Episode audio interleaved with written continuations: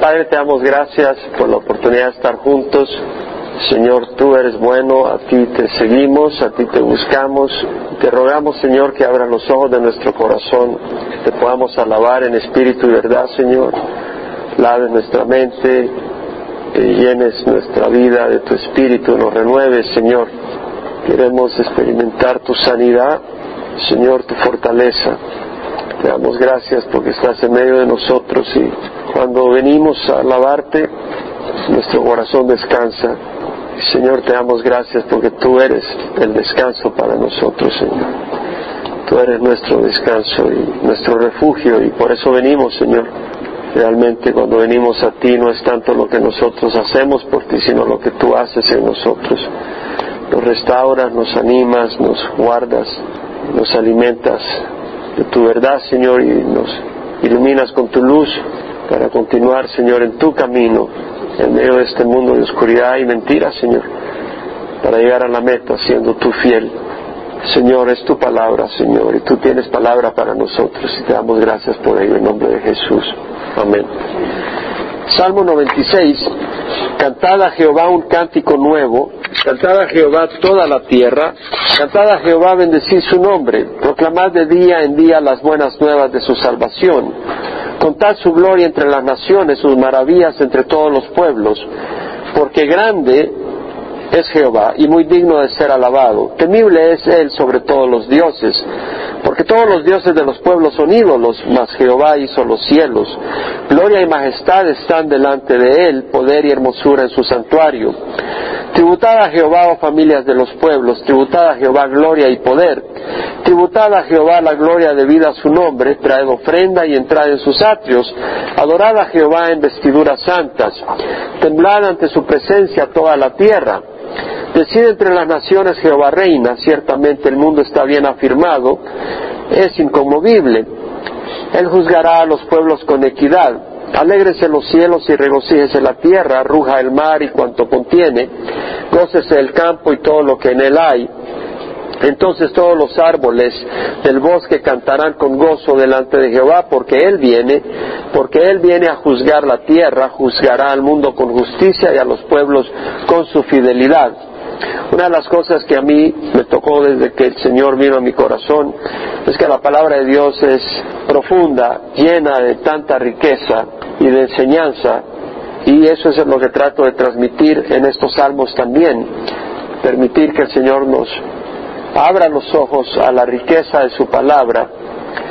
Y bueno, cuando empiezo a preparar el estudio veo que es un salmo breve, pero cuando una vez me adentro en el estudio, me doy cuenta que me falta tiempo para preparar, es decir, dedico unas seis horas o cinco horas para preparar el salmo, y aún así me falta tiempo, no, ni siquiera llego a ver los comentarios. Esas cinco o seis horas me las dedico simplemente meditando en la escritura y escudriñando el significado de las palabras y lo que sea. Hay tanta riqueza en los salmos. Y leyendo este salmo, dice, cantad a Jehová un cántico nuevo, el versículo 1. Bueno, ¿por qué cantamos? Tres veces lo dice. Cantad a Jehová un cántico nuevo, cantad a Jehová toda la tierra, cantad a Jehová bendecid su nombre. ¿Por qué canta el ser humano? Le está diciendo cantar. Bueno, tiene que haber una razón, no podemos ser mecánicos como robots. A cantar todo el mundo, todo el mundo a cantar. Como me imagino en una dictadura, ¿no? Ahí en Corea del Norte. Todo el mundo le aplaude al... porque todo el mundo tiene que aplaudir, si no te cortan la cabeza, es decir, algo mecánico, ¿no? Pero acá tiene que haber algo más que mecánico. Podemos decir amén a lo que estoy tratando de transmitir, es decir, la palabra dice cantar, pero ¿por qué vamos a cantar? Veamos por qué razones canta el ser humano. Bueno, yo sé que uno canta de gozo, de alegría, puede cantar por pasión, puede cantar de entusiasmo, de fervor, de optimismo. Los pajaritos cuando están contentos cantan, a veces eh, se oyen cantar en la mañana, en la primavera, felices, muy lindos, ¿no? Un joven enamorado le lleva serenata a la novia, la selección nacional de fútbol canta con orgullo su himno nacional cuando gana y los honran. No vemos en las mundiales y con qué honra cantan su himno nacional con lágrimas y emoción, ¿no? Y respetan y honran la bandera y se sienten gozosos de poder representar a su país y cantan con emoción. El agricultor que pone su esperanza en Dios en medio de la sequía pasa semanas y toda la cosecha se va a secar y de repente sale una nube oscura y empieza a llover ese hombre sale al campo y empieza a bailar y a cantar de agradecimiento. ¿Nunca has cantado de agradecimiento? Yo puedo recordar ocasiones donde realmente he visto la mano de Dios tan poderosa que he salido afuera bajo la lluvia y he levantado mis manos a alabar al Señor. No porque era agricultor ni porque había sequía, sino por otras razones. Cuando David mató a Goliat el ejército de Israel persiguió a los filisteos que estaban retando constantemente al ejército de, Israel, el ejército de los filisteos. Eh, retaban al, ejército de Israel y el ejército de Israel persiguió después de que David mató a Goliat y ellos empezaron a huir los enemigos. Mataron a muchos y cuando regresaba David y regresaba Saúl y el ejército al matar a los filisteos, las jóvenes vírgenes salían cantando y danzando de alegría. Cuando Israel pasó el Mar Rojo y el ejército egipcio pereció en el mar, después de estar asustados y afligidos contra el mar y el ejército detrás, el faraón y su, los carruajes y los soldados egipcios, y el Señor abre el, el, mar rojo y ellos pasan y ellos vienen a seguirlos y viene el Señor y cierra el agua sobre ellos y se mueren, se ahogan, Moisés y el pueblo cantó de alegría y dice la Biblia que Miriam tomó un pandero y las mujeres le siguieron con panderos y danzas e iban cantando. Estaban afligidos, estaban asustados y de repente vieron una gran salvación de Dios y cantaron de alegría. En Hechos, capítulo 10, versículo 25, leemos cómo cuando Pablo y Silas en Filipo le pegan una gran golpiza por haber sacado un demonio de esa mujer adivina y se le arruinó el negocio al amo de esta joven. Entonces lo, azotaron y lo metieron en, en, la prisión a Pablo y a Silas. Y dice la palabra que como a medianoche Pablo y Silas oraban y cantaban himnos a Dios y los presos escuchaban.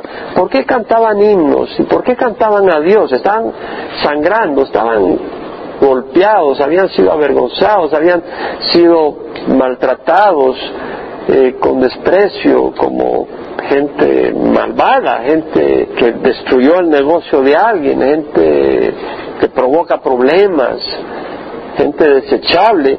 Bueno, escribí aquí unas notas, eh, pienso que en medio del maltrato injusto, ellos podían darse cuenta que definitivamente hay un mundo de oscuridad y de confusión un mundo donde hay injusticia, donde la gente ni sabe lo que está haciendo, está actuando malamente. Y en medio de todo eso, Pablo podía reconocer de que ellos conocían la luz de Cristo. De hecho, el mismo Señor dijo que si a Él le odiaron, lo mismo van a hacer con sus seguidores. Un, discípulo no está por encima de su maestro, un siervo no está por encima de su Señor. Y obviamente eh, todo ese pensar, pienso yo, hacía reflexionar a Pablo que qué lindo que conocemos la verdad y que nos golpean porque conocemos la verdad. Y si conocemos la verdad, Cristo vive y, y hay un reino y un día vamos a ir allá. Y mientras tanto, todo esto no es en vano. Dios ve, Dios, Dios lo está permitiendo. Y, y pudieran, podían ellos ir más allá del dolor físico y entender lo glorioso de su vida, del caminar y de que conocían a un Dios vivo. Tenían una esperanza y cantaban en medio de esa esperanza. Hermanos, es bueno venir al servicio porque Dios levanta siervos y ha levantado algunos siervos para guiarnos en la alabanza. Y te aseguro que tal vez en tu casa estás todo ahí, todo aguado, aguitado, como decimos. Y vienes y empiezas a oír la alabanza y tu corazón se levanta y empieza a alabar al Señor. Empiezas a, unirte, no mecánicamente, sino que empiezas a, en el espíritu a unirte a esa alabanza y a refrescarte y a, y a alabar de corazón. Dios ha usado esos instrumentos y usa esos instrumentos para ayudarte a alabar a Dios. Cantad a Jehová un cántico nuevo. En Esdras, capítulo 3, ahí vemos cuando el pueblo de Israel había regresado de Babilonia y leemos de que estaban poniendo la fundación del templo. Este es el segundo templo. Babilonia había destruido a Jerusalén. Cuando los albañiles habían echado los cimientos del templo de Jehová, se presentaron los sacerdotes en sus vestiduras con trompetas y los levitas, hijos de Asaf, con címbalos, para alabar a Jehová conforme a las instrucciones del rey David de Israel. Y cantaban alabando y dando gracias a Jehová porque Él es bueno, porque para siempre su misericordia sobre Israel. Y todo el pueblo aclamaba a gran voz, alabando a Jehová porque se habían echado los cimientos de la casa de Jehová. Vemos un motivo. Se habían puesto los cimientos del templo, ellos estaban gozosos. No estaba completo el templo, pero podían con esperanza decir, Dios nos ha traído de regreso. Dios no nos destruyó del todo. Nos castigó, nos disciplinó, estuvimos en el exilio 70 años, pero ya estamos de regreso y ahora Dios nos está permitiendo y nos está ayudando a construir el templo y luego vamos a construir la ciudad. Había esperanza, había gozo. Muchos de los sacerdotes y levitas, jefes de las casas paternas, los ancianos que habían regresado, que habían visto el primer templo, cuando se echaban los cimientos de este templo delante de sus ojos, lloraban. Pues decían, esto no se compara al templo anterior. Pero los jóvenes, ellos daban gritos de alegría. Ahí lo dice. El pueblo no podía distinguir el clamor de los gritos de alegría del clamor del llanto del pueblo, porque el pueblo gritaba en voz alta y se oía el clamor desde lejos. Lo que vemos es que habían unos que cantaban de gritos de alegría, daban gritos de alegría. Entonces vemos eh, las razones por las que uno canta. En Lucas vemos cuando el Señor va entrando a Jerusalén, leemos de que cuando ya se acercaba junto a la bajada del monte de los olivos, toda la multitud de los discípulos, regocijándose, comenzó a alabar a Dios a gran voz por todas las maravillas que habían visto. Es decir, vemos que se regocijaban. Da la referencia 19.37 al 38 y decían, bendito el Rey que viene en el nombre de Jehová, del, Señor, paz en el cielo y gloria en las alturas. Es decir, cantaban gozosos. Y veamos la razón, por las maravillas que habían visto.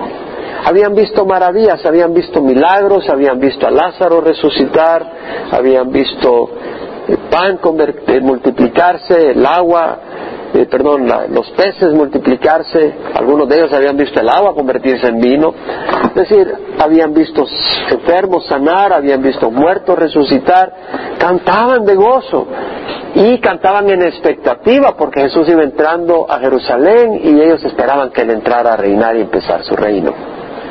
Entonces había un gozo de expectativa. Entonces, aunque todavía no estaba el reino establecido, ellos tenían esa esperanza y cantaban de gozo.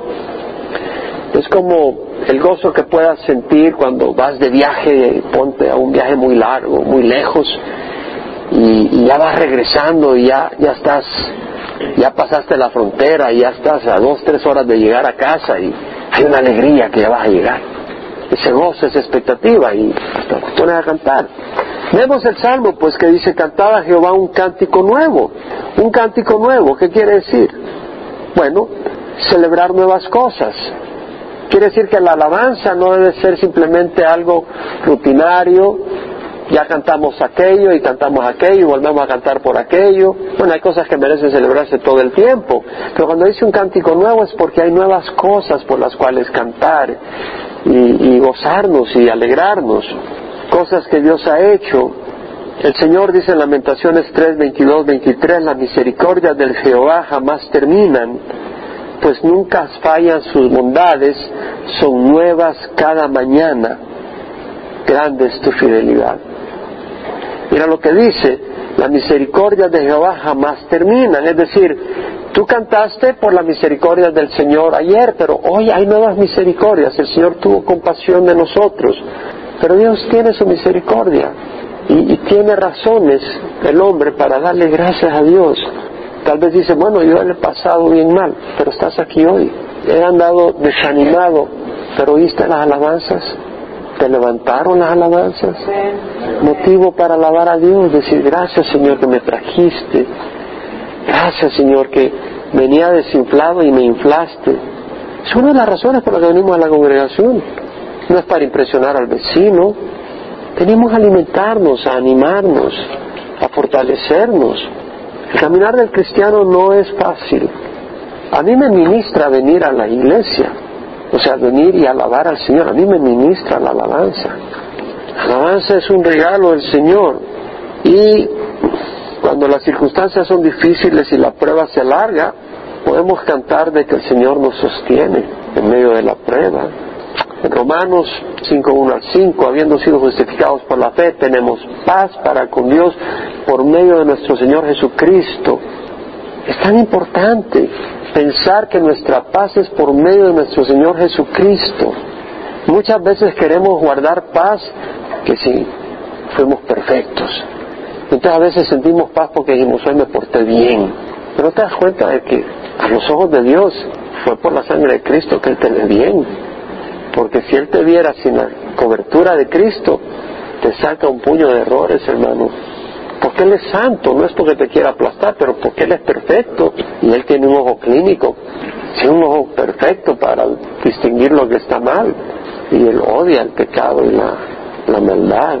Y entonces Pablo dice, habiendo sido justificados por la fe, tenemos paz para con Dios por medio de nuestro Señor Jesucristo, por medio de quien tenemos entrada por la fe a esta gracia. Es por gracia que estamos aquí hoy. Es por la gracia del Señor.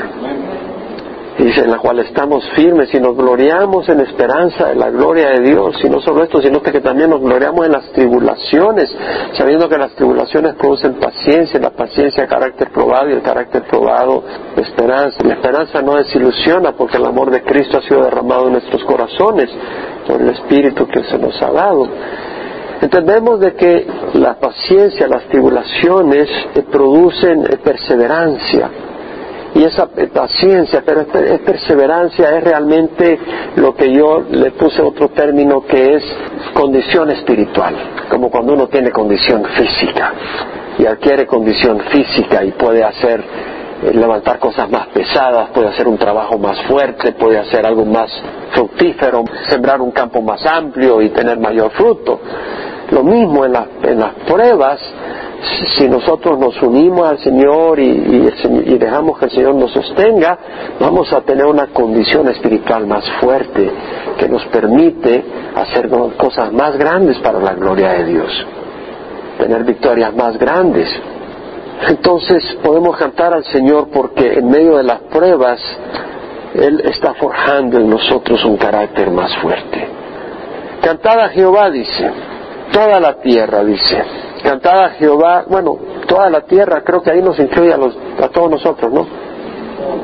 Es, un llamado a todos.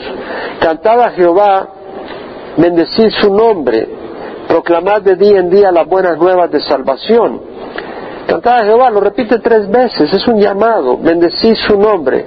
La palabra bendecir, Barak, quiere decir bendecir, se traduce en bendecir la mayoría de las veces, pero su significado es doblar las rodillas, un quebrantamiento a las rodillas, invocar a Dios en un espíritu humilde y adorar a Dios, alabarle.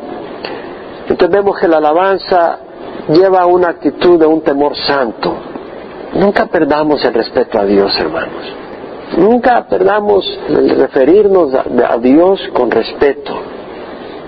Sabemos que estamos en una cultura donde eso se está diluyendo y se hacen cosas, se dicen cosas y se pone el nombre del Señor aquí y allá y uno cuenta cosas y Jesús me dijo y así a manera de... No, debemos de referirnos con temor santo a Dios. Es un Dios maravilloso que merece toda nuestra honra. Y ya voy a hablar un poco de proclamar de día en día las buenas nuevas de su salvación. Cuando cantamos estamos bendiciendo el nombre del Señor, estamos honrando el nombre del Señor. Es decir, el cántico debe de honrar el nombre del Señor, ¿verdad? La palabra del Señor nos insta, no solo en el Antiguo Testamento, sino en el Nuevo Testamento, y le doy la referencia para que la tenga en mente. En Colosenses 3:16 dice que la palabra de Cristo habite en abundancia en vosotros. La palabra de Cristo debe habitar en nosotros. Debemos de alimentarnos de la palabra de Dios, hermanos, porque en el mundo estamos siendo bombardeados de mentira. En serio, cosas que no tienen sentido, que son una mentira. La gente te quiere vender las cosas y te miente para vendértelas. Todo es pura falsedad. Pero la palabra de Cristo es luz, es verdad. Que la palabra de Cristo habita en abundancia en vosotros con toda sabiduría, enseñándoos y amonestándoos unos a otros con salmos, himnos y canciones espirituales. Cantando a Dios con acción de gracias en vuestros corazones. Entendemos el cantar a Dios, pero de corazón. No es que no ha de ser mecánico. Colosenses 3, 16, 17. Todo lo que hacéis de palabra o de hecho, hacedlo todo en el nombre del Señor Jesús, dando gracias por medio de él a Dios el Padre. Entendemos el cantar de corazón al Señor. Es un mandato. Para que no sea mecánico, creo que necesitamos algo. Efesios nos ayuda a entenderlo. Puedes tomar la referencia, Efesios 5, del 18 al 20, dice, no os embriaguéis con vino, en lo cual hay disolución, sino sed llenos del Espíritu, hablando entre vosotros con salmos, himnos y cantos espirituales, cantando y alabando con vuestro corazón al Señor. Entonces se necesita el Espíritu para poder cantar al Señor como Pablo y Silas lo hicieron en la prisión. Se necesita el Espíritu para poder alabar al Señor aquí. Tal vez vienes desinflado, oyes a otros alabando y empiezas a alabar pero si es de corazón es porque el Espíritu te tocó. Solo puedes entenderlo porque si es el Espíritu el que te toca. Tú puedes venir y oír a las personas cantar y no sentir nada. ¿Te ha pasado algunas veces que estás en algún grupo y la gente está cantando y tú no sientes cantar? ¿Te ha pasado alguna vez? A mí me ha pasado. Tengo que confesártelo. Pero cuando vengo a la congregación nunca me pasa siempre me lleno del espíritu de cantar con la congregación. Me encanta cantar con el Calvo y Chapo en Por algo me tiene el Señor aquí, pienso yo. Mientras me tenga, ¿no? Pero el único permanente es el Señor. Pero debe ser en el espíritu. Cuando es mecánico, te siente uno raro, ¿no? No, pertenece. necesitamos el espíritu para cantar al Señor. Bueno, proclamar de día en día las buenas nuevas de su salvación me llama la atención proclamar las buenas nuevas, todo eso se dice en una sola palabra en el hebreo, bazar. Y esa palabra quiere decir ser portador de buenas noticias, es lo que quiere decir en el hebreo. Esa palabrita quiere decir todo eso. La palabra lleva el sentido de hermosura y de belleza, y eso quiere decir todo eso. ¿Cómo? Porque la persona a la que tú le das una buena noticia, ¿qué le pasa? El rostro se ilumina. Entonces de ahí sale toda la palabra, ser portador de buenas nuevas. ¿Qué es lo que produce? Un rostro. ¡ah! Oye, pero como que, te ganaste la lotería, que andas resplandeciendo. ¿Me explico? A veces ve a la gente todo y de repente lo ves, oye, ¿qué te pasó? Algo bueno. Y eso es lo que quiere decir, proclamar las buenas nuevas proclamar las buenas nuevas quiere decir llevar esas noticias del Señor que realmente traen un gran gozo al corazón. ¿Quién puede decir amén? Es cierto, cierto. De su salvación. ¿Sabe cómo se dice salvación acá? Yeshua. Qué bonito porque Yeshua, ¿verdad? El nombre de Jesús en el hebreo. Yeshua, Yahshua, es Josué en el hebreo, es, Jesús, en el hebreo es Josué, Yahshua, que es Yehoshua, Yehoshua, que es eh, Yehoshua, que es la contracción entre Jehová, o sea, Jehová, y Yasha, que es salva. Jehová es salvación, nombre de Jesús. Y es muy similar, Yeshua, salvación, liberación. Entonces, proclamar la buena nueva de su salvación, de día en día. Bueno, cada día sale el sol, pero más seguro que el sol es que Jehová está con su pueblo. Jesús está con nosotros. Mateo 28:20 dice, aquí yo estoy con vosotros todos los días hasta el fin del mundo. Es seguro, es promesa del Señor. ¿Tú crees que el Señor va a quebrar su promesa? Nunca la va a quebrar. Romanos 8, 31, 32 dice, si Dios está por nosotros, ¿quién estará contra nosotros? El que no eximió ni a su propio Hijo, sino que lo entregó por todos nosotros, ¿cómo no nos concederá también con Él todas las cosas. ¿Es una promesa o no es una promesa? Para hoy, para nuestra crisis, ¿es una promesa o no es una promesa? Es una promesa del Señor. Y podemos cantar basado en esa promesa. Santiago dice, Santiago 1.12, bienaventurado el hombre que persevera bajo la prueba, porque una vez ha sido aprobado, recibirá la corona de vida que el Señor ha prometido a los que le aman. Entonces, en la perseverancia, en la prueba, puedes tener los ojos de que hay algo bueno que viene. Y puedes cantar en esperanza. Y si vienen los golpes fuertes, pues sabes de que el Señor te ha considerado digno de, una prueba fuerte para glorificar grandemente su nombre. ¿Cierto? Eh, si el Señor te tiene en un fuego fuerte, en una prueba difícil, imagínate cómo se quiere glorificar el Señor. Si no te pasa nada, el Señor dice, pobrecito, este no va a quebrar. Pero dice, no, este ya me ama, le va a dar mi espíritu para que se aguante, pero me ama y no se va a hacer para atrás, porque me ama. Ahí te tiene el Señor, y dale el fuego, no te para atrás. Pues el Señor quiere decir que el Señor te consideró digno de ser probado. Y luego dice el versículo 3, contad su gloria entre las naciones, sus maravillas entre todos los pueblos. Contad, la palabra quiere decir relatar, es decir, dar los detalles de algo que ocurrió, algo que has visto o experimentado. Vi una montaña que, oye, eso es algo increíble. Estás dando los detalles, ¿no? Algo estás narrando, estás relatando lo que viste. No, yo pesqué, me salió un tiburón así, el chimbolito. Pero cuando viene del Señor es al contrario. Por más que digas, no puedes relatar lo grande que es el Señor. Cuando nosotros relatamos nuestras hazañas, chimbolito. Vinieron diez ladrones y les di cinco sopapos a cada uno. Y era un pobre delgadito que llegó por ahí y salió corriendo cuando te vio. Y cuentas, relatas la grandeza, su gloria, el cabot, algo glorioso, lo grande que es el Señor. Y luego dice contar su gloria entre las naciones. Le está diciendo al pueblo de Dios, ¿verdad? Que cuente y relate la gloria, la grandeza de Dios a las naciones que no le conocen. Es el pueblo de Dios el que conoce al Señor, ¿no? ¿O son los musulmanes? ¿O los budistas? No, es el pueblo de Dios. Somos nosotros. Dios nos ha encomendado compartir y contar a la... ¿Y en California qué es lo que hay? En Calvary Chapel Emanuel hay ocho naciones representadas, ¿sabía usted? Hay gente de ocho naciones. ¿Y en California?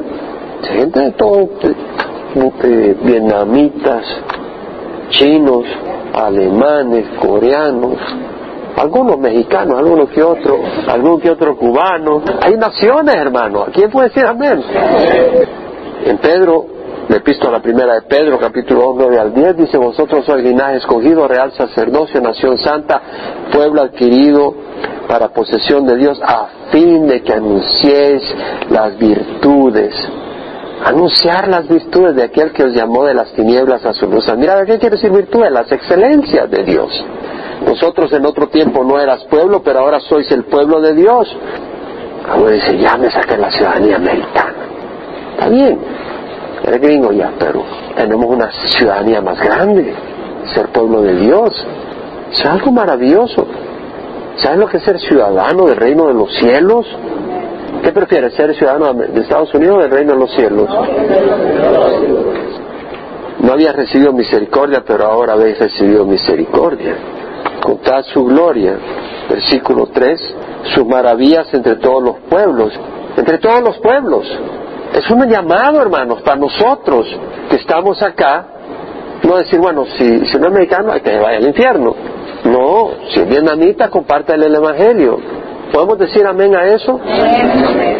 Hermanos, el llamado es que compartamos el Evangelio con nuestros vecinos, sean de donde vengan. No, si no habla español aquí, mueran. No, hermanos, vamos a compartir el Evangelio. Hermanos, despertemos. ¿Me explico o no me explico? ¿Y por qué lo digo? Porque fácil se nos olvida que tenemos un compromiso con los que no son latinos. Necesitamos una congregación que se enseñe en español porque muchos de nosotros hasta el español no lo hablamos. Y ahora el inglés. Me explico, necesitamos una congregación en español porque necesitamos enseñanza en español. Pero eso no quiere decir de que nos olvidamos de los que no hablan español.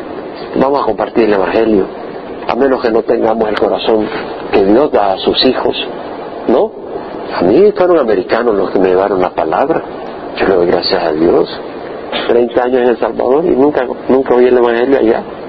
Le doy gracias a Dios por mi pueblo y no le echo la culpa a los que no me compartieron el Evangelio, porque probablemente Dios no los dejaba entrar en la cabeza dura. Es un mandato. El Señor dijo ir por todo el mundo y predicar el Evangelio a toda criatura, a toda criatura. El que crea y sea bautizado será salvo. Bueno, el bautizo no es necesario para ser salvo, pero el que cree va a mostrar un corazón obediente y va a seguir al Señor en las aguas del bautizo, ¿no? Es algo muy lindo obedecer al Señor. Y el que, el que crea y sea bautizado será salvo, pero el que no crea será condenado. Es decir, no todo el mundo va a creer, algunos no van a creer. De hecho, al Señor Jesús lo crucificaron. Entonces, puede que te, vaya mal, te echen los perros cuando compartas. Pero bueno, es parte del paquete de servir al Señor. Ahora, eh, dice, contar su gloria entre las naciones, sus maravillas entre todos los pueblos. La palabra maravilla estaba queriendo decir, la palabra en el hebreo es palá, y lo que quiere decir es separar. Qué interesante. Se traduce maravilla, pero lo que quiere decir es separar, distinguir, en otras palabras, y eso es un verbo, no es un sustantivo. En el hebreo es un verbo, es decir, el lograr cosas grandiosas que no son comunes, que te separan, te distinguen del resto. Eso es lo que quiere decir. Es decir, el Señor es un hacedor de cosas que no se comparan con lo que el hombre puede hacer. Lo separan, lo muestran a Él como algo grandioso y, y distinto. La obra de Dios no es como la obra del hombre. Amén. Eso es lo que está queriendo decir. Con tal su maravilla, cuando tú hablas de lo que Dios hace en tu vida, no puedes decir, que se compara a lo que puede hacer fulano y mengano, hermanos, a menos que Dios no haya obrado en tu vida. Y luego dice, porque grande es Jehová, muy digno de ser alabado, temible es Él sobre todos los dioses, porque grande es Jehová y muy digno de ser alabado. Grande, la palabra es grandioso, grande en magnitud, se puede usar en número, en intensidad, en importancia. En otras palabras, Él es superior a todo. Si alguien que te asusta porque es numeroso, el Señor es más numeroso. Si alguien te asusta porque es fuerte, el Señor es más fuerte. Si alguien es creativo, el Señor es mucho más creativo. Si alguien tiene inteligencia, el Señor no se compara. Y muy digno, la palabra ahí, muy digno de ser alabado. La palabra realmente es mucho, excesivamente, en grande, grandiosamente, grande de ser alabado. En otras palabras, es grandemente apropiado el que se le alabe porque él merece ser alabado. Y la palabra alabar el halal, esa palabra quiere decir brillo, brillar. En otras palabras, cuando alguien manifiesta una grandiosidad que provoca un brillo en su carácter, en su actuar, que provoca que lo alabes, provoca esa respuesta, que digas, oye, reconozca su grandeza. Grande es Jehová y muy digno de ser alabado. Temible es Él sobre todos los dioses. Eh, la palabra se traduce en la King James, New King James, New International Version, New American Standard Version, dice, He is to be feared above all gods. Él es, Él ha de ser temido más que todos los dioses. En otras palabras, eh, la palabra no se confunda, y haré quiere decir tener temor, estar atemorizado, estar aterrorizado, causar asombro, causar admiración, inspirar respeto, reverencia. La idea es de que tú dices, bueno, yo, yo tengo miedo que si me voy a hacer cristiano, el diablo me va a hacer la vida difícil. Yo te digo, ¿sabes qué? Si vas a temer a alguien, mejor temele a Dios, no al diablo, amigo. Porque si hay alguien que hay que respetar y buscar honrar es a Dios. Y si estás en la mano de Dios, no te preocupes que el diablo le va a temblar a Dios. Dice la palabra del Señor, los, demonios creen y tiemblan, no tiemblan ante ti, tiemblan ante el Señor. Si tú estás en la mano del Señor, fabuloso. Si tú no estás en la mano del Señor, no te pongas a insultar a los demonios que te van a dar una buena paliza. ¿En serio? algunos que ponen a insultar al demonio. No, no te metas con los demonios. Mejor métete con el Señor y Él se va a meter con los demonios. Amén. No tengas miedo a los demonios si estás en la mano del Señor, pero si no estás en la mano del Señor, el Señor dijo, no, no, no, temáis a los que matan el cuerpo, pero no pueden matar el alma, más bien temed a aquel que puede hacer perecer tanto el alma como el cuerpo en el infierno. Quien te envía al infierno eh, no es el demonio, es Dios. Él es el que va a juzgar al final y va a decir, tú te vas al infierno, no con alegría, sino con, con un juicio tremendo, porque lo va a hacer como un Dios santo y perfecto. El Señor Jesús lloró por Jerusalén, Jesús dio su vida por, por el mundo, Él no quiere enviar a nadie al infierno, pero lo va a tener que hacer aquellos que no le conocen y le rechazan. Y luego dice, porque todos los dioses de los pueblos son ídolos, mas Jehová hizo los cielos. Dios es el creador y gobernador del universo. Todos los dioses de los pueblos son ídolos. Buda, todas estas cosas son ídolos. Pero Dios es un, es un Dios vivo. Jehová hizo los cielos. Si vamos a, tener temor de alguien al que creó el universo, pero también lo vemos como un padre. Jesús dijo, no se venden dos pajarillos por un cuarto y sin embargo ninguno de ellos cae a tierra sin permitirlo vuestro padre. Y hasta los cabellos de vuestra cabeza están todos contados. Pero vosotros valéis mucho más que muchos pajarillos, dijo el Señor. En hebreo leemos que el Señor sostiene todas las cosas por la palabra de su poder. El Señor está sosteniendo cada cosa de su poder. O sea, el Señor no tiene que ir a un lugar. Las cosas están en Él, en su presencia. Todo existe en su presencia. El Señor no tiene que ir a ver qué está pasando allá. El Señor no tiene que hacer eso. Todo lo que ocurre está en la presencia de Dios. Y luego dice el, Salmo, gloria y majestad están delante de él, poder y hermosura en su santuario. Yo recuerdo las tormentas que veía de mi casa ahí en El Salvador a veces, en la tarde, no en la oscuridad, o sea, no en la noche, sino que a veces en la tarde se ponía el cielo, es una nube negra eso, y se, ya no veía el sol y empezaba el viento y los pinos ahí frente a mi casa movían y se doblaban y caía un aguacero, una fuerza del agua. Me encantaba ver eso desde la ventana, por adentro, por supuesto. Y se oían los truenos y se veían los relámpagos, ya, ya contaba los segundos para ver que se oía como, se oía ahí que y me fascinaba, me fascinaba, eso era maravilloso me encanta, me encanta esas tormentas. O ver la puesta de sol en el mar y la, tranquilidad y ver los pelícanos ahí en formación, van volando en una armonía y los colores de la... Algo glorioso, ¿no? ¿Y quién cree que hizo todo eso? Dios. Eso manifiesta la gloria de Dios. Es algo maravilloso, su poder, nada se compara con el creador de esas cosas y tiene cosas mejores para los que le aman. Este es un mundo caído y afectado por el pecado y la maldición. Imagínate cuando el Señor elimina la maldición y en el milenio, eso va a ser lindo. Y bueno, después en, el estado eterno. Luego dice tributar, ¿qué quiere decir dar? Dad a Jehová, oh familias de los pueblos, dad a Jehová gloria y poder. Tributad a Jehová la gloria de vida a su nombre. Es decir, hay que darle gloria al Señor. Es importante no confundirnos y terminar dándole gloria al instrumento. Es decir, cuando hay un cuadro, dice, este es un Dalí, este es un Goya, es decir, el nombre de los autores, grandes pintores, Salvador Dalí, Pablo Picasso, otros pintores del mundo del arte, Monet, Renoir, Van Gogh, son unas obras de arte tremendas y uno sabe sus nombres. Recuerdo en una ocasión iba al, Museo Metropolitano, no, no era el Metropolitano, era en, Washington. Creo que era uno, el museo, un museo en Washington. Quería ver la, la pintura de Salvador Dalí, La Última Cena una pintura maravillosa. Y fui al museo y lo busqué y no lo hallé. Ya llego a la, entrada y le digo, oiga, y, la pintura de Salvador Dalí, ahí está, estaba ahí en entrada la pintura. Yo andaba por todo el museo y no la hallaba. Pero tenía mucho deseo de ver esa pintura. Y ya la vi y dije, wow, qué pintura, la de Salvador Dalí. Pero ¿por qué el mundo, cuando ve las estrellas, el sol, la luna, los pelícanos, amarillos. Ah, eso vino de una explosión accidental. Es un corazón malvado. ¿Quién puede decir amén? La maldad se ha entrado en el mundo y, y no le dan gloria al Señor.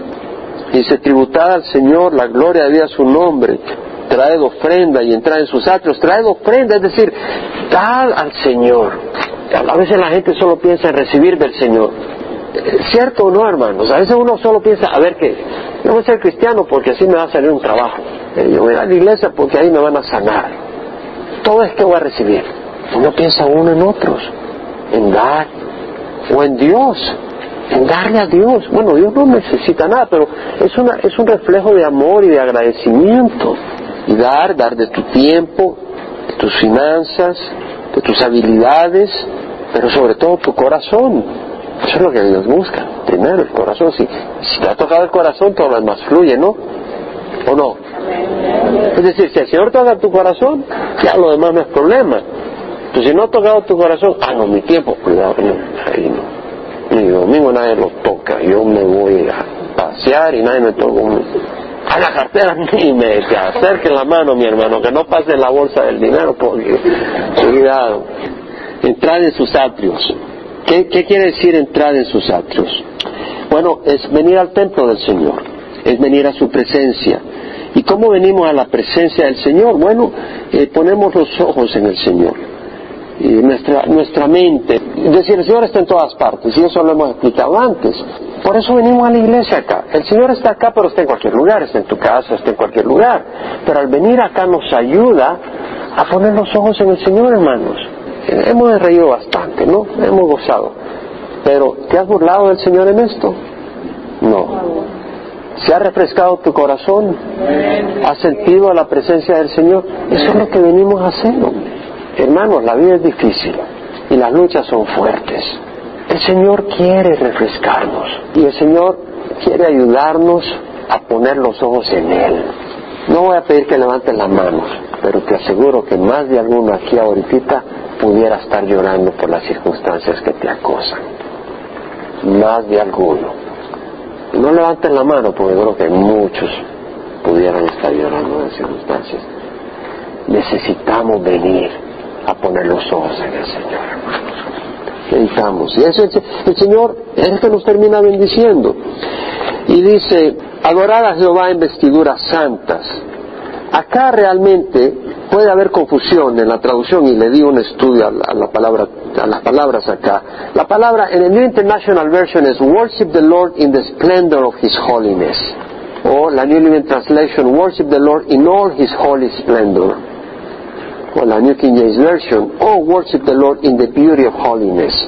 Lo que quiere decir, hay dos palabras, shakha y hadara. Una es adorar, que su significado es postrarse en actitud de respeto, de adoración, adorar a Dios, de sujeción, de ofrecerse como un vasallo, como un, sujeto, alguien que se sujeta al liderazgo, al, señorío de, un señor, de un rey adoración, adorar al Señor.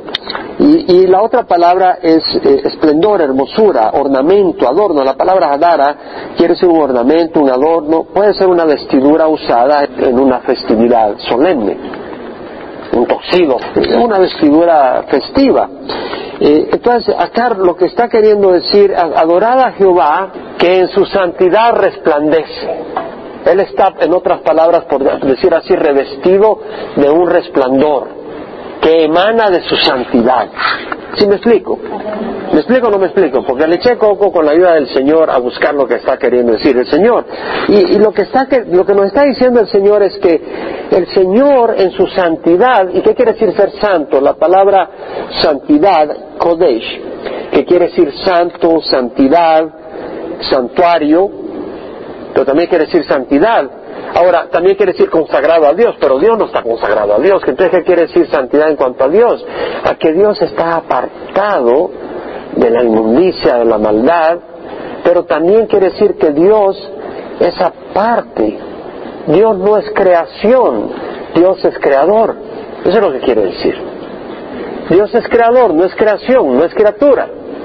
Los ángeles, los seres humanos, todos somos criaturas distinto orden de creación, pues somos criaturas, pero Dios mora aparte como alguien separado de la, de la creación. Él es, y dentro de esa persona divina, de ese Dios, hay una resplandor, una gloria, que, pues, ¿cómo la puedo describir?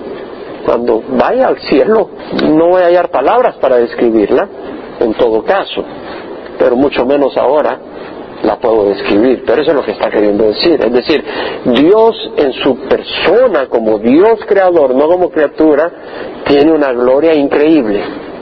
De hecho, ¿qué hacen los santos? ¿Qué hacen los ángeles? Santo, santo, santo es el Señor. Y leemos en Apocalipsis la creación que le rodea, los, los serafines le adoran y dicen, santo, santo es el Señor. Ahora, versículo 9 dice, temblad ante su presencia toda la tierra. Y la palabra temblar, en Kun, quiere decir dolor, temblar, dar a luz, significa retorcerse de dolor. O sea, está hablando de temblar realmente, una un, tembladera de temor. Bueno, si pasa un pajarito volando por tu casa ni te das cuenta, pero pasa un bombardero del ejército, del, del, te tiemblan las... O sea, hay un poder. Eh, si pasa eh, alguien en bicicleta ni te diste cuenta, pero pasan esos tanques, tiembla toda tu casa. Dios es poderoso. Su poder, su grandeza, su gloria te va a hacer temblar, hermano. Bueno, lo vemos en Isaías 6, pero vemos que los serafines dicen el uno al otro, Santo, Santo, Santo es Jehová de los ejércitos, llena hasta toda la tierra de su gloria. Versículo 2 dice, cada uno tenía seis alas, con dos cubrían sus rostros, con dos cubrían sus pies y con dos volaban, es decir, se cubren en la presencia de Dios. Nuestro ojo puede ver la luz, ¿cierto o no? Pero miras el sol directamente, es demasiado fuerte tenemos la habilidad para apreciar algo glorioso, pero ante la gloria de Dios nos consumiríamos. Esa es la grandeza de Dios. Hay tanta gloria que nos consumiríamos. Apocalipsis 1, versículo 13, en medio de los candeleros vi a uno semejante al Hijo del Hombre, vestido con una túnica que le llegaba hasta los pies ceñido por el pecho con un cinto de oro. Su cabeza y sus cabellos eran blancos como blanca lana, como nieve, sus ojos eran como llama de fuego, sus pies semejantes al bronce bruñido cuando se le ha hecho refugir en el horno, y su voz como el ruido de muchas aguas. Imagínate, sus ojos son como llama de fuego, está presentando a Jesús glorificado sus ojos como llama de fuego. Yo te aseguro que no te vas a quedar sentadito ahí tranquilo, hermano, si ves a Jesús en esa gloria. Y dice, su mano derecha tenía siete estrellas y de su boca salió una aguda espada de dos filos. O sea, de su boca sale una aguda espada. Yo creo que eso atemorizaría a cualquier hermano. Con su palabra se esfuma cualquier maldad e iniquidad, ¿no piensas?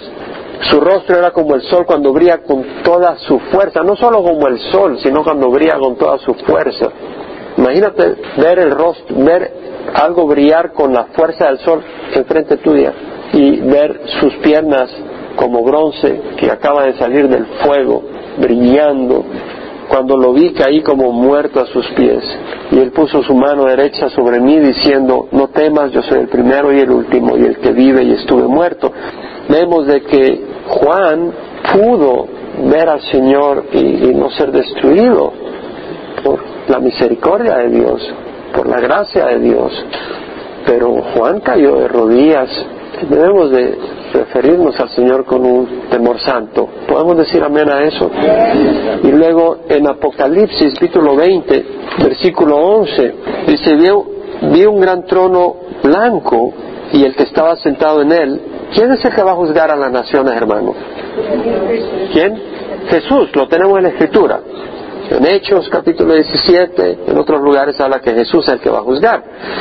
Ahora dice, vi un gran trono blanco y el que estaba sentado en él, de cuya presencia huyeron la tierra y el cielo. Piensa, la tierra huye de la presencia de Jesucristo cuando venga su gloria. Y tú vas a referirte a Jesús como perico de los palotes. Es decir, el cielo y la tierra huyen y huirán de su presencia cuando venga como juez del universo, con la santidad, el poder. En otras palabras, mostrar así, es decir, el Señor nos cubre y nos protege de ver toda su gloria, si no nos consumimos, ¿no? Pero en esa ocasión va, va, a huir el cielo y la tierra, pero los que no van a huir son los muertos que murieron sin tener a Jesús en su corazón y van a ser juzgados por él mismo. Y ellos van a querer huir, hermano, pero no van a poder huir. Van a estar en su presencia en ese momento. Cosa seria. Tenemos que reflexionar. Yo digo, hermanos, carne y hueso, le hablo hermano con hermano. Estamos tan ocupados que a veces se nos van estas cosas que son tan importantes. Estaba pensando el domingo, fue por el Espíritu, que yo de repente hice una pregunta. ¿Qué pensarías tú si tu hijo se va al infierno? Yo temblaría de pensar que alguien que yo conozca vaya al infierno, y más un familiar, un hermano, un cónyuge, o excónyuge, un hijo, un padre, que vaya al infierno. Eso es para temblar. Entonces nosotros tenemos la palabra, ¿nos vamos a quedar callados? No podemos. Y muchas veces estamos tan ocupados, yo paso tan ocupado, muchas veces estamos tan ocupados, pero se nos olvida que la gente que está a nuestro alrededor, si nosotros no les confrontamos con amor y con la verdad, ellos van a ir al infierno. Y luego el versículo 10 dice, decide entre las naciones una vez más. Al pueblo de Dios le está diciendo, hablen a las naciones, háblenle a la gente. Jehová reina, ciertamente el mundo está bien afirmado, será inconmovible. Jehová reina, es un hecho, hay un rey sobre todo rey. Rey de reyes y señor de señores. Es Jehová, es Jesucristo. Amén. Jesucristo, lo dice Apocalipsis. Ciertamente el mundo está bien afirmado. Algo más para considerar. El mundo está bien afirmado, es decir, no existe el mundo, la tierra, no existe en una condición precaria, inestable de que ahí por accidente está ahí y de un momento a otro va, se va a hacer pedazos. No, Dios estableció la tierra con gran sabiduría y poder. La puso donde la puso, le dio cierta rotación, la puso a cierta distancia del sol. Todo lo que hizo el Señor lo hizo con sabiduría y la constituyó para ser un lugar de habitación planeado con gran sabiduría, un lugar estable y firme, firmemente establecido. Esto no da lugar a la evolución. Amén. Es decir, acá dice, el mundo está bien afirmado, esto no da lugar a evoluciones. Dios en su sabiduría estableció la tierra como existe. Dice será inconmovible, pero no me gusta mucho esa traducción. No es que haya una gran diferencia, pero la traducción en inglés, todas las traducciones en inglés dan a entender no será movido. Porque cuando dice será inconmovible puede sugerir que ahorita no es inconmovible, pero en el futuro será inconmovible. No, es inconmovible y por lo tanto jamás será movido. ¿Sí me explico? Eso es lo que está queriendo decir. Ahora, lo que quiere decir es que el hombre no va a destruir la tierra, va a ser el Señor que en su debido tiempo, Él va a destruir la tierra. Porque Él tiene un tiempo en que lo va a destruir. Pero mientras tanto, no te preocupes. No quiere decir que vamos a abusar de la naturaleza, pero vea segunda de Pedro, capítulo 3, donde dice eh, Pedro, ante todo sabe de esto que en los últimos días vendrán burladores con sus sarcasmos siguiendo sus propias pasiones y diciendo, ¿dónde está la promesa de su venida?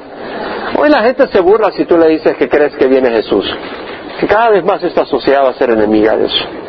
Y, si, creen que tú, que tú crees que Jesús viene a reinar, te van a considerar un, un fanático religioso y te van a empezar a agrupar dentro de ese grupo y a, a considerarte y a tener ciertas situaciones contra ti. Porque desde que los padres durmieron todo continúa tal como estaba desde el principio de la creación. Pues cuando dicen esto no se dan cuenta de que los cielos existían desde hace mucho tiempo y también la tierra surgida del agua y establecida entre las aguas por la palabra de Dios. Eso lo leemos en las escrituras que el Señor levantó la tierra que estaba sumergida en el agua, la parte seca, o sea, todo estaba sumergido en agua y levantó y creó el continente, era un solo continente al principio, antes del diluvio.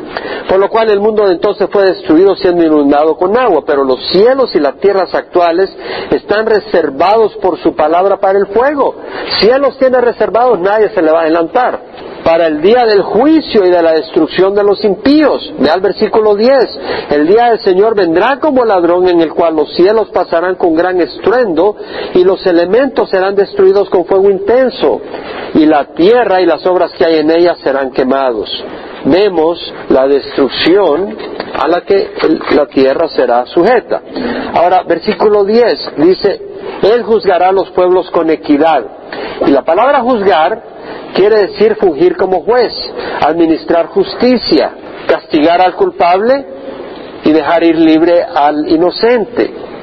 Y quiere decir gobernar, porque los gobernadores, los reyes, administran justicia. Deberían de administrar justicia. Entonces, Él juzgará a los pueblos con equidad, y la palabra equidad quiere decir justamente, con rectitud. No que si te dan una mordida, dinero, pues lo dejas ir libre, o aquel lo metes preso siendo inocente porque te dieron dinero, eso eres justo y recto. Y Él ve todo, Él puede juzgar el corazón. Y luego dice, alégrense los cielos y regocíjese la tierra, ruja el mar y cuanto contiene, goces el campo y todo lo que en él hay. Entonces todos los árboles del bosque cantarán con gozo delante de Jehová porque Él viene, porque Él viene a juzgar la tierra. El Señor viene a juzgar la tierra, a gobernar la tierra en el milenio. Juzgará al mundo con justicia, va a gobernar el mundo y nosotros gobernaremos con Él, dice la palabra de Dios. No tenemos tiempo para ir a las escrituras. Y a los pueblos con su fidelidad, con su justicia y con su fidelidad. La palabra justicia es rectitud, con correctitud, el sedek. Y la fidelidad es verdad, estabilidad. Ahora, ¿quién es el que va a gobernar el mundo, dice acá?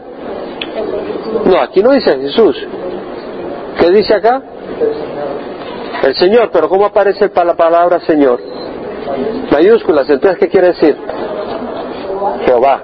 ¿Te acuerdas? ¿No estudiado eso? Jehová. ¿Y quién va a gobernar el mundo? Jesús. Entonces Jesús es Jehová.